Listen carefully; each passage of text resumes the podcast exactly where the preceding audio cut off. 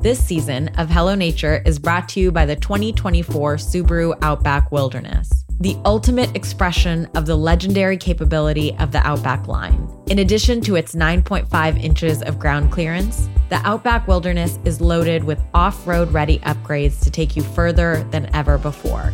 Adventure elevated with the Subaru Outback Wilderness.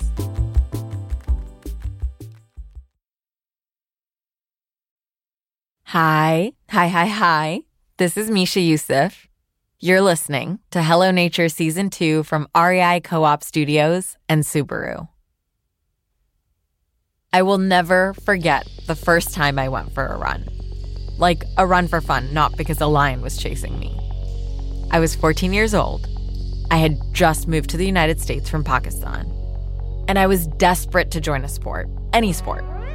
I wanted to get into a good college, like my brown genes required of me. And to get into a good college, I had to show that I was well rounded, which meant that on top of taking like 5,000 AP classes, being president of 29 clubs, and volunteering at the soup kitchen every night and weekend, I also had to be an Olympic level athlete. Anyway, I tried volleyball and I sucked. When everyone else ran toward the ball, I ran away from it sometimes literally off the court. I tried swimming, but I was scared of the water, so that didn't work out. And then a friend suggested cross country. She said I didn't have to try out, which was nice, and anyone could do it. Just because anyone can do it, Emily, doesn't mean anyone should. I showed up to my first practice. We did some stretches, sit ups, push ups, and then we started running around a field. Four laps. A full mile. I wanted to die after every lap. Oh my goodness.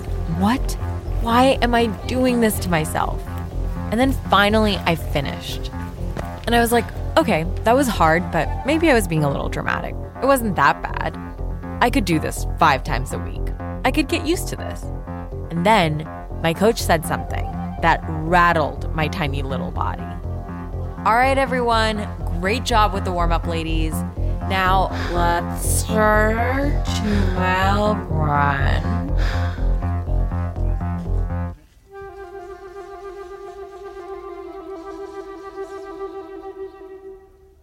Everything went black. My heart got so loud, I felt like my ears were going to explode. I started sweating out of every pore in my body. That was the warm up? I hated cross country for four years. I cut runs. I faked my period for meets. I never tried to get better. But, but, but, but, I ran six days a week for years.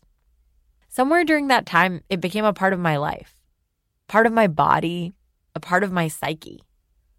In college, I didn't run because I didn't have to anymore. But then, as college was ending, I got super depressed. I didn't know who I was, and I felt sad all the time. I tried a lot of different things. And then one day, I read something about running and depression, that running helps. So I put on my old running shoes, walked outside, and ran for like five minutes. I started doing this a couple days a week at first, then almost every day. Then I ran 10 minutes, 15, 30, sometimes even an hour. I ran past blurry trees, learning to identify them. I heard my footsteps play percussion to the tune the birds sang. I smelled fresh cut grass and the salt of the ocean. And I started to feel a little better. I started to choose to run instead of being forced to. And then, a few years ago, I got into an accident and tore my ACL. I couldn't even walk without limping for over a year.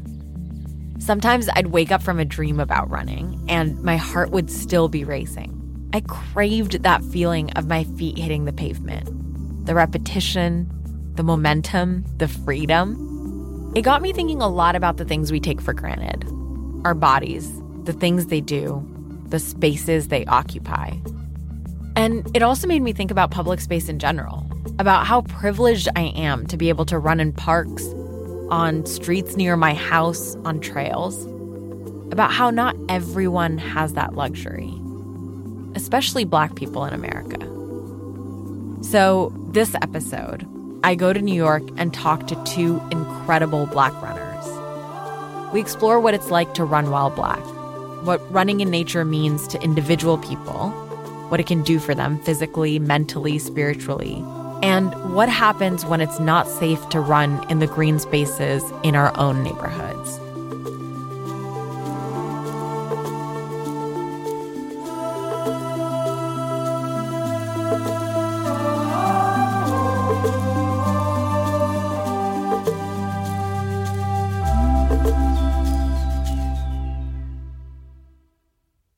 I talked to Allison Mariella Desir, author of Running While Black, because she's been running in New York for years. I am first and foremost a mother to my son, Corey. I am the author of Running While Black, and I am a community builder. Allison isn't a stranger to New York. I grew up, I was born in New York, but I grew up in the suburbs in Teaneck, New Jersey. I remember when I was little, I was probably somewhere between seven and 10. There were two other girls in the neighborhood, and we would ride our bikes and climb trees. Like now, I would never climb a tree. It seems terrifying. but as a little kid, she was all about being outside. Nature was free and open. She could explore endlessly, go anywhere. But we would spend hours climbing trees and hanging out in them and challenging each other you could go from one tree to the next, but there was this like very precarious branch. And I just remember we had to really put ourselves in a pretzel to get to it. like stakes were really high, you know? And I didn't think of that as being outdoors or being in nature. It was just like something that we did. And it was such a part of building my confidence. And I remember feeling really independent biking of course, in these like really well manicured, privileged neighborhoods. But that sense of autonomy and that sense of freedom and challenging myself is one that was really important to my development.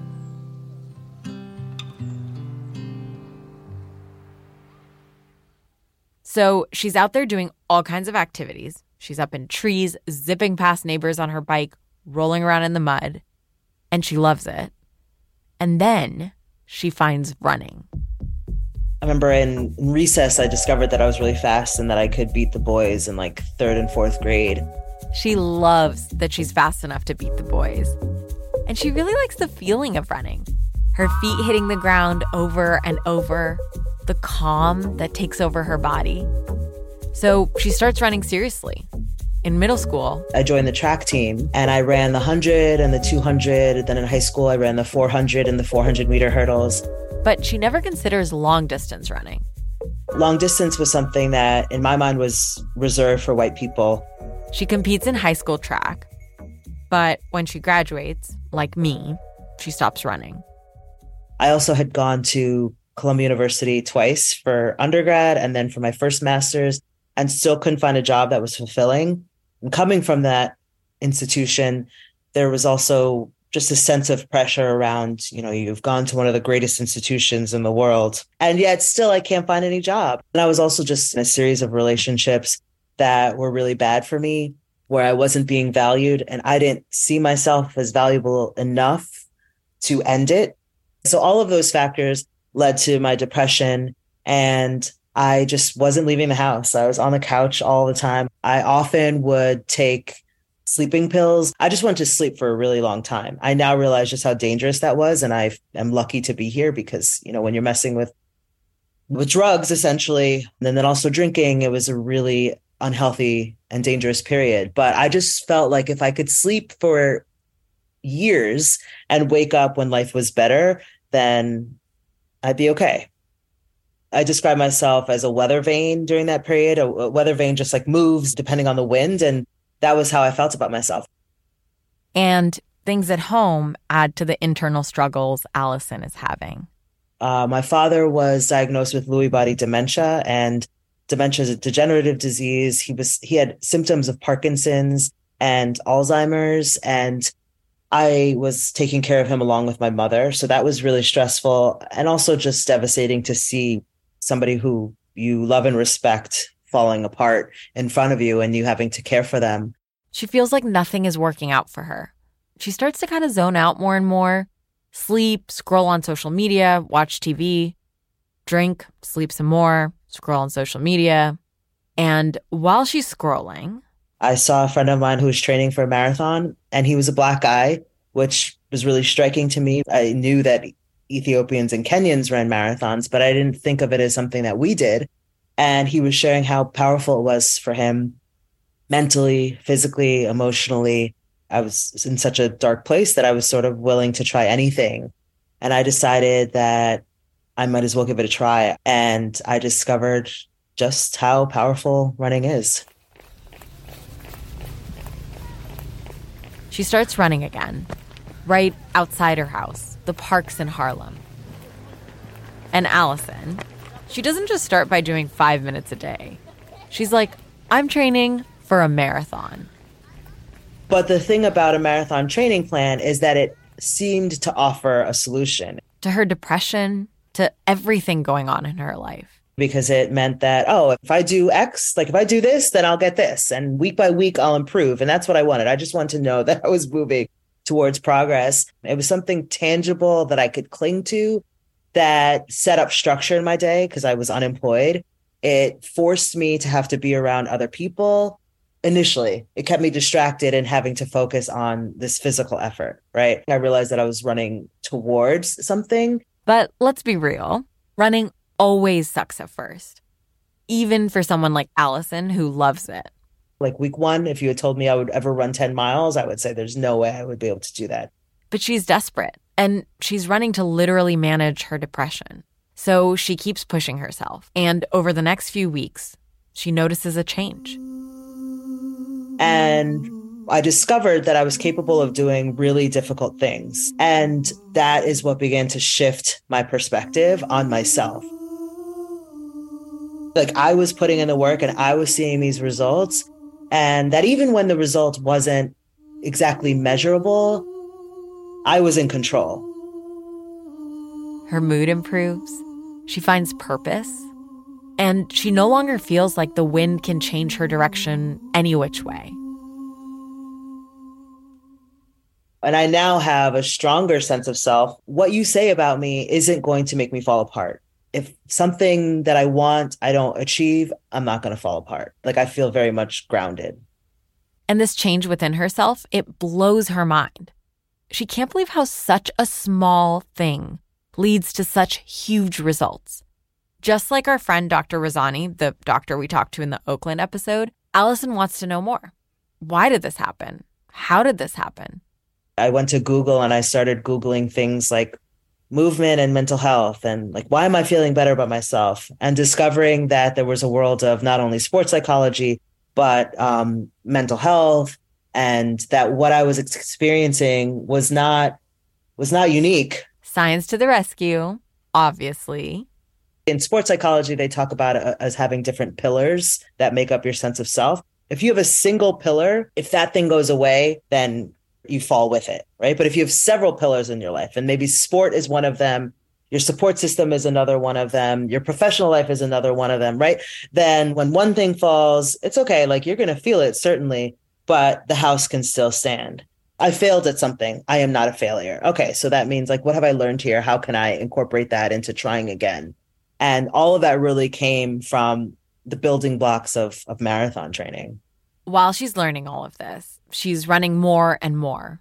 Her lungs can breathe better, her legs can last longer without pain, her mind doesn't mess with her as much. And then finally, the day of her marathon arrives. And I initially thought that it was going to be one and done, but I realized just how amazing the experience was and I wanted to keep running. But more than that, I wanted to do it with people who look like me. But as far as Allison knows, that type of group doesn't exist. Not in Harlem at that time, at least. If you don't know much about Harlem, it's kind of the epicenter of Black culture in America. Sadly, there's also been a lot of disinvestment in the area. Harlem is also unique in that it's it's a it's a black space. So, because of that, it's kind of weird that there aren't a lot of running clubs, especially ones that actively welcome people of color. Was like, why isn't there, why aren't there any running groups uptown? All of my training took place in Central Park or on the Upper East Side, and there was nothing in Harlem. And the other groups she's running with, she honestly doesn't love. Yes, people were nice.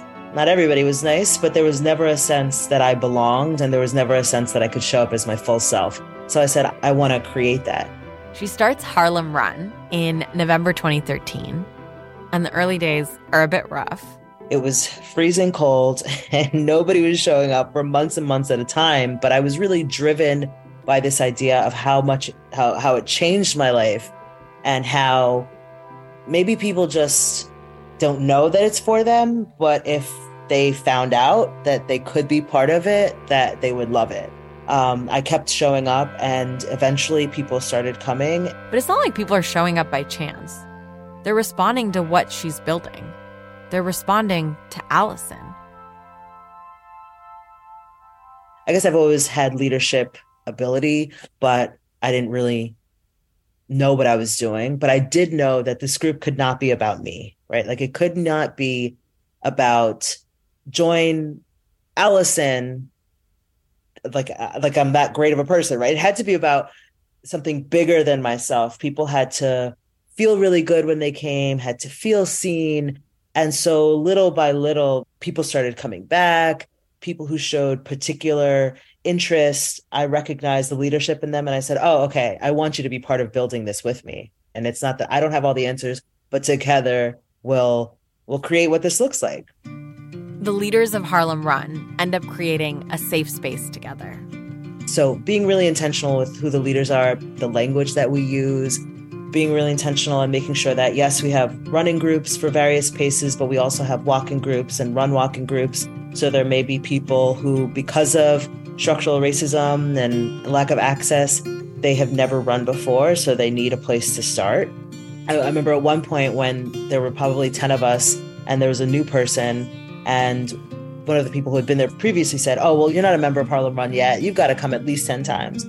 I said, no, actually, whether it's your first time or your hundredth time, you're a member of Harlem Run, right? Because this idea of um, the in group versus the out group was part of my issue, right? Feeling like I never really belonged in this space without even knowing what I was doing. I was being a transformational leader. I was creating um, an inclusive community just by going what felt right and making sure that what I had experienced was not what new people would experience. Building a truly inclusive community, it doesn't just require the people who are in the running group. It also is about feeling connected to the people who are not running, the people you're running past. And Allison feels that in Harlem, even though it's rapidly gentrifying. When you're running through the street, you see people who look like you. People are engaging with you on the street, which I always love. Things that stick out to me most are like, you got this, or well, why are you running so fast? Or wait for me. Or, you know, like people are, you're part of a community. Whereas in other places, in white communities, people will look through you. This safe public space for Black people is a radical idea. It shouldn't be, but it is. That's why Harlem Run is 10 years strong. It is really important to the community. Allison starts to realize that running outside isn't just running when you're black. She finds that stepping out the door and jogging for a few miles is actually activism. So much of our experience is one of being disempowered and disembodied. If you think about our collective memory and then our generational trauma of our bodies not being our own, of us being used for the sake of, you know, procreation. If you think about our bodies being used for science, for labor, um, all of those are experiences where you just disconnect and you disengage from your body, right? And so running is something that is meditative and that reconnects you to your sense of self. When I was running, I started to feel things and I started to recognize that when I was running really fast, I was breathing a certain way. When I was running slowly, I was breathing a different way. That if I was running up a hill, I would feel my quads engage. And it was so powerful because I had never thought about how my body was moving through the world. Running gives her something to hold on to when things are hard. But as a Black woman, it's a radical act. It's radical because public spaces aren't accessible to Black people, especially for activities like running. One of the reasons is because Black people get stared at while running outside. They get harassed, they get killed. Almost two years after unarmed black man Ahmaud Arbery was gunned down in his Georgia neighborhood, the three white men responsible, Travis McMichael. Justice against one! Isn't it justice against all?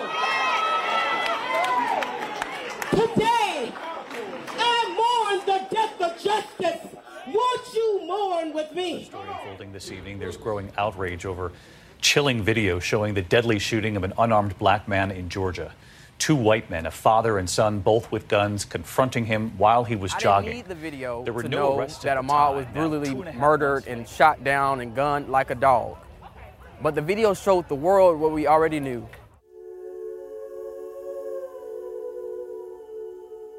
So, sure, technically she can go run outside, but that space isn't really available to her.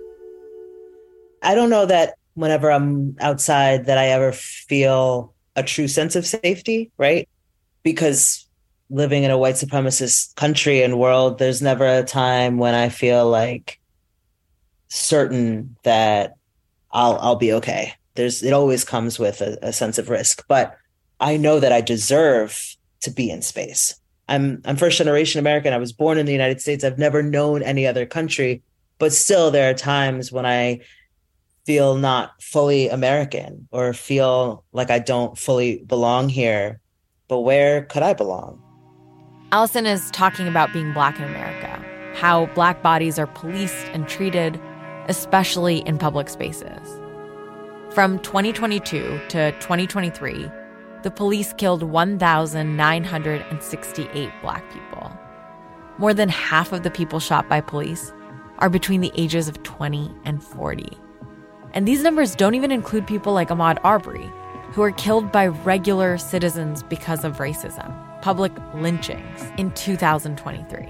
So historically, our you know we've we've not been given the freedom of movement, and and now between police violence, vigilante violence, there are folks who who want to harm us when we're moving. So that act of of taking control of our bodies and daring to go outside and take up space is really disruptive and can be yes at once frightening, but also really empowering. As she's thinking about these things, she has her first kid, a baby boy. my pregnancy was not fun at all, right? Of course, all of my life I had heard about and known about Black people being killed by police and vigilantes and lack of justice. And it felt real for me because I'm a Black person. So I had just like to have to, to invest so much in bringing somebody into the world just for them to be killed for no reason really hit me hard. And I thought to myself, damn, this could one day be my son.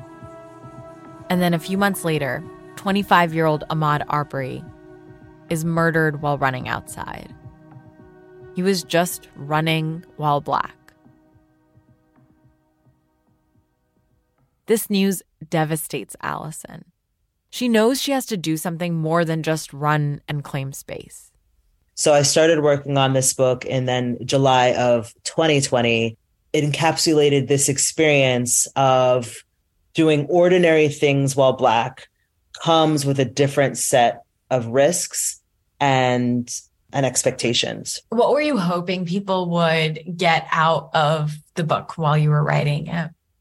That I wanted people to realize was that so much of the history that I tell in my book is history that people don't know. I wanted people to get really curious and honestly cynical about the education and the things that they think that they know to be true and start to question.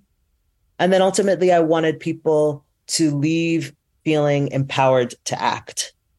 It's easy to feel very helpless now and not see a way that an individual can make an impact. If we all feel helpless, then we all won't advocate for change. And then the system continues. How do you maintain that hope? As a mother, interacting with my son, who's almost four, and then his classmates, is they truly are so just curious and still unharmed by structures and other things that we've created. So, for example, my son loves Elsa my son asked for an Elsa dress and we bought him a dress and he wears the dress sometimes and he sees nothing wrong with it, right? Like there's no like indication that this could be girly or weird. They don't yet have these associations with one thing being good or bad. I actually I, I say all of this to say because with kids we have the possibility of undoing the structures that are in place, right? As a kid, you're born with freedom to be whomever you want. But as you get older, that freedom gets taken away. People expect stuff from you, there are arbitrary rules you have to follow. And if you're a person of color, there are even more rules. But we humans created those rules. Nature didn't create these systems of oppression. People built those, which means we can take them down too just knowing that there are people around the country, around the world, like who are actively dismantling harmful systems, creating space for other people, we're having an impact. Even though Allison no longer lives in Harlem, her legacy continues. Harlem Run Club still meets and runs together. But Allison's club isn't the only one in New York. After the break, we meet another New Yorker running for justice.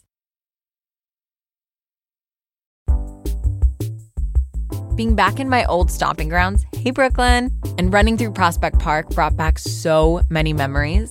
When I lived near the park, I realized that nature can be experienced and enjoyed even in a gigantic city like New York. So, when I came back to visit, I couldn't have been more happy to see that the park continues to thrive year after year. Plus, thanks to folks like Jerry of Goldfinger Track Club, people continue to explore and find community at the park. In this case, through running. Which brings me to yet another reason I'm proud this season is sponsored by Subaru. Did you know that Subaru is the largest corporate supporter of the National Park Foundation? They've donated over $70 million to organizations working to preserve our parks. That's enough to protect over 400 national parks, equivalent to 84 million acres of land. Impressive, I know. If you want to learn more about how Subaru supports the parks, check out subaru.com slash environment.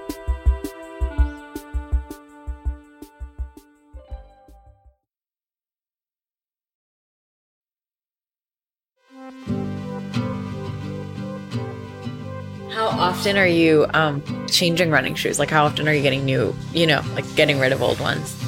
I don't. That's the problem. I'm a, I'm a hoarder. I have massive running shoes build up. Yeah. Yeah, how many shoes can you wear on two feet? yeah.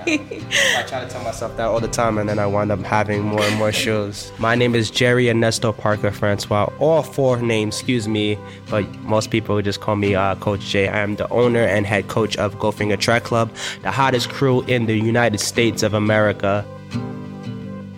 I'm meeting with Jerry in Brooklyn to talk about running yeah, Goldfinger Track Club is my uh, my baby, my home, uh, my family thing that I give my all in. Jerry grew up right here in New York. He lived in Brooklyn with a single mom. Uh, poverty and all. And growing up, he was obsessed with sports, kind of like Allison. I was the most sportiest person in my family. I was the only one who was really like sporty and loved to be outside, where I would literally be outside all day. Living in the space that I lived in, I literally had only three apartment buildings and all factories. So my block was like deserted and it was literally nothing there, no trees, nothing. It's like a old like yard with like broken down cars and vehicles and just factories. We literally just made up sports, and it just became something we did on our neighborhood where people started to come out to our block a little bit more because we made our block feel like they had the most to offer. Either it was just literally three apartment buildings. So he and his mom live in a city building. But for little Jerry, New York is still magical because he finds pockets of nature in unexpected places. I remember like snow days were like really like what the movies would show. And I just remember like every time that something would happen with weather wise, everything would seem like just adventure. Like we went from factories to big dirt hills for us. It was just like what what can you grab and what can you use as your imagination and make it fun. Jerry's used to making up all kinds of games, playing any sport that can be played in the streets of New York. But he's not really a runner. He doesn't see a lot of people around him running, especially for fun. But then in fifth grade, there's a new event at school. I think I was nine or 10 years old at that time. It was this event called Field Day where they'll bring different schools together and they'll race at a track meet. Doing, but I just knew I was chasing something, and that excitement alone had me just throbbing for more. I just remember just hearing everyone screaming and chanting, and I was like, wow, like for this very moment, I'm the most important person on this space right now. He loves it. He loves the feeling of being important, of mattering, of being seen. It's interesting because Jerry's actually been running this whole time. He's running when he plays football or basketball. But in this moment, running becomes its own thing for Jerry. He realizes he enjoys it by itself.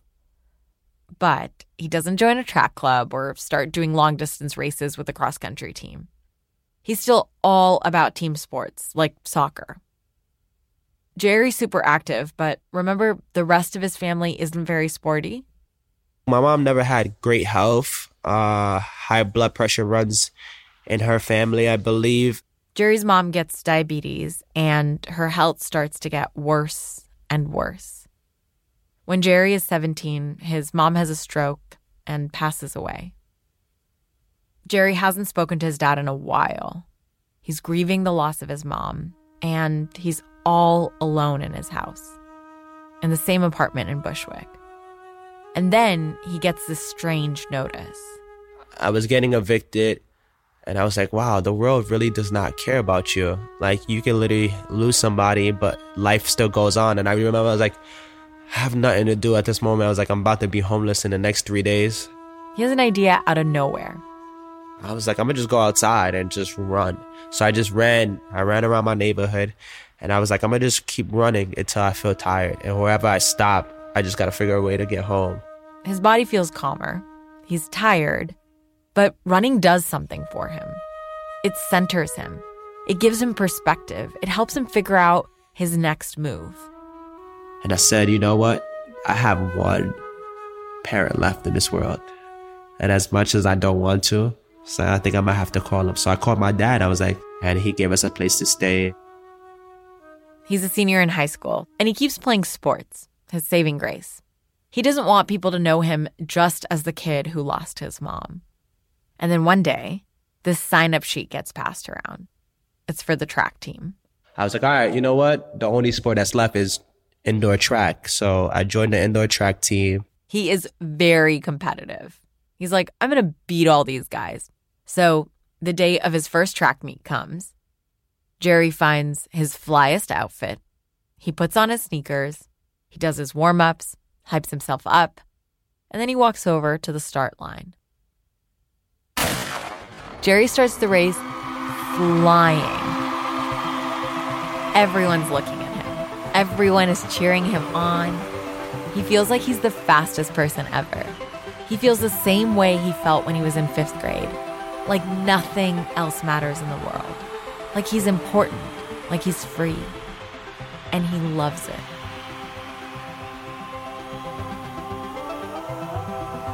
And then I stopped short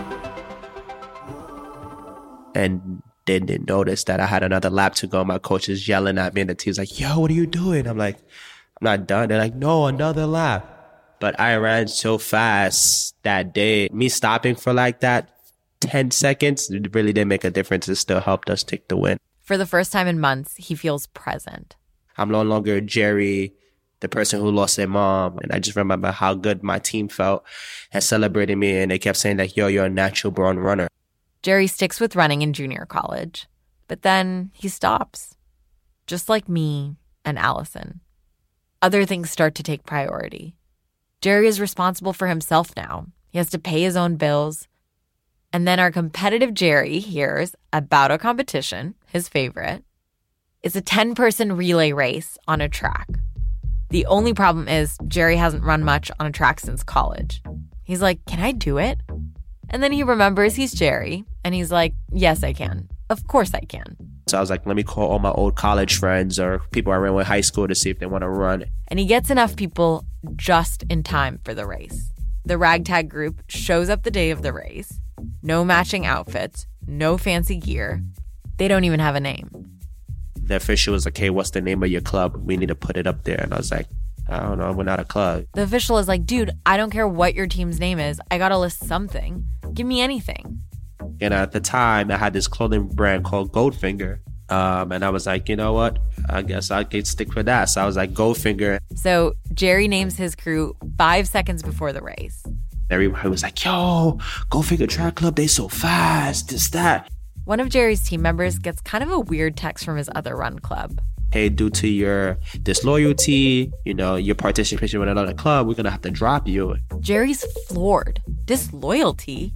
This isn't even a real team. I literally just made up the name. I feel responsible. So I was like, you know what? I'm gonna create the Goldfinger Track Club, make it a real thing. But the first rule I'll make is that we don't ever drop nobody. No matter where you go, who you run with, doesn't even matter your background, your neighborhood. Anybody can be Goldfinger. He wants his club to be a home, a place where people can go when there's nowhere else to turn. In 2016, Jerry officially creates his run club, Goldfinger Track Club. Even though their name has track in it, don't be fooled. They do a lot of road and trail running. But Jerry kind of has a soft spot for the track. It's where he got his start. So he wants to share that kind of running with other people.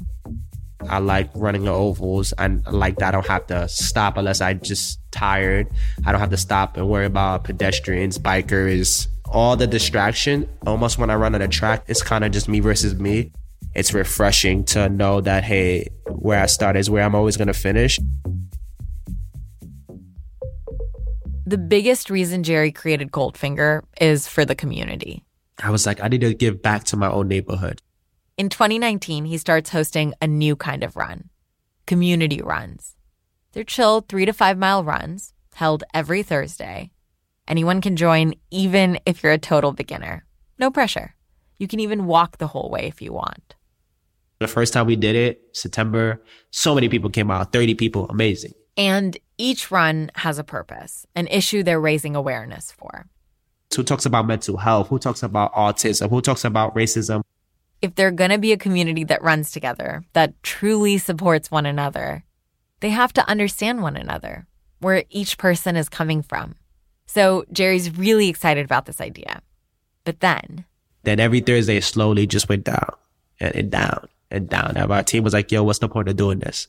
I don't want to do this no more. No one shows up. What are we wasting our Thursday for? He stops community runs completely. And then 2020 hits. I remember hearing about Ahmaud Arbery. I was like, that could have been me. That could have been Jason. That could have been Ty. Like it could have been Cheryl. Like it could have been any of us that hit home because, you know, the goal is when you run, you would like to think like, I'm going to get home. Right. And the fact that he didn't make it home and it hit us. I, I remember just changing how I run. I started sharing my location. We are now being an early morning runner as opposed to a night runner. Jerry's sitting at home like everyone else during the pandemic. And I was like, all right, let me go to these protests. Let me be a part of the fight. I love walking, but I was like, wow, these protests is like, we're walking from like West 4th to like Fort Greene or something. I'm like, I can't walk this much, you know, and it's hot summer. So I was like, what if I just start running to protest? These protests are great, but Jerry questions what impact he's making in these huge spaces. And he starts to think about his community. He's like, maybe I need to channel this energy into bringing community runs back. Maybe it's not about the numbers. Maybe it's just about the impact. I need to just scale it down and just focus on those important issues. Jerry's like, maybe smaller could actually be better. In these small groups, Jerry can actually talk to each member. He can have meaningful conversations about issues that matter to the community. We use running to ignore our problems when we should use running to solve our problems. And I was like, I need to change that narrative. We're not running away no more. We're going to solve it here and there. And we're going to all come together collectively and figure out how to solve it. Hello. Hello, Jerry. I want to do that. Jerry's community runs are still happening today. It's Thursday night, a warm Brooklyn evening. The sun is starting to set, but it's still pretty scorchy out. My skin is a little burned, but the energy's high, so I barely notice. Y'all mind coming inside a little bit? Let's get a little bit intimate. Uh, when Ibn gets old, it's Oh, he's not here? Today's community run is a prom drive. Runners are donating their old clothes to local kids who can't afford new outfits for prom. Good evening, everyone! Jerry leads the group in a few icebreakers, some introductions, a little dance party, lots of shout outs. What a time to be alive! 85 And then it's time to run. outside! Community! One, two, three!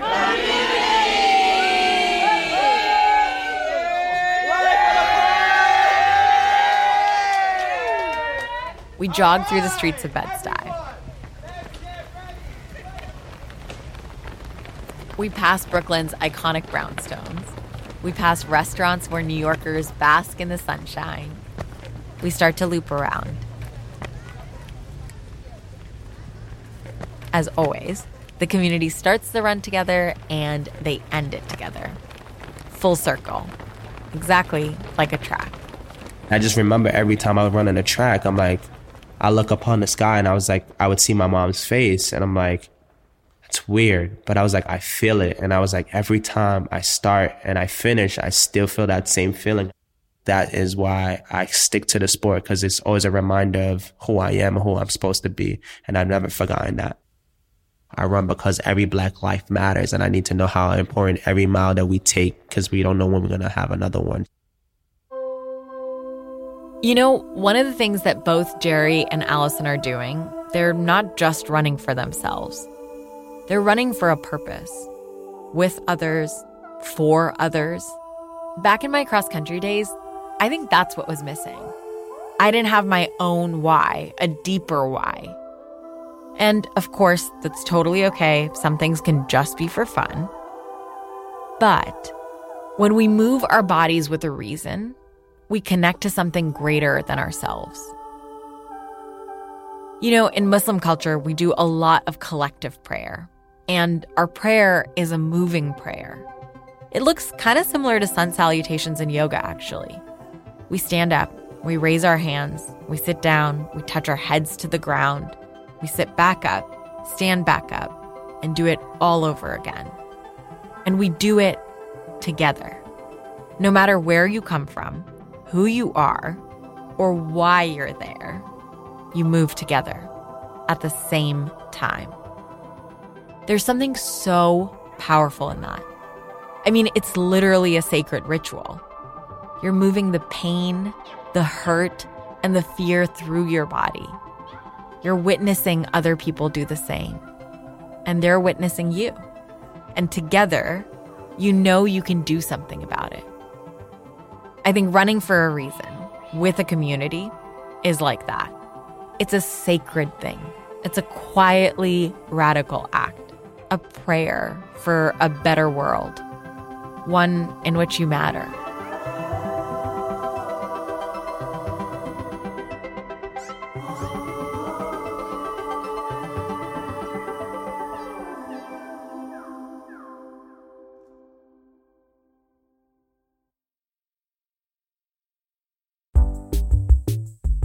This episode is brought to you by Subaru. Exploring nature in cities across the US has been an unforgettable adventure.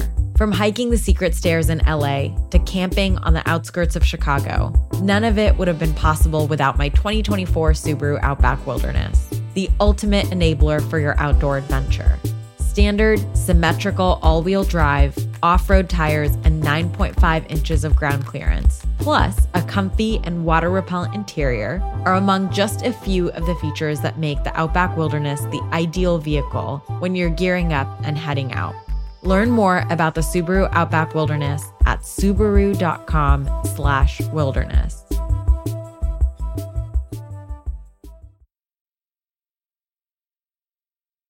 Hello Nature from REI Co op Studios is brought to you by Subaru.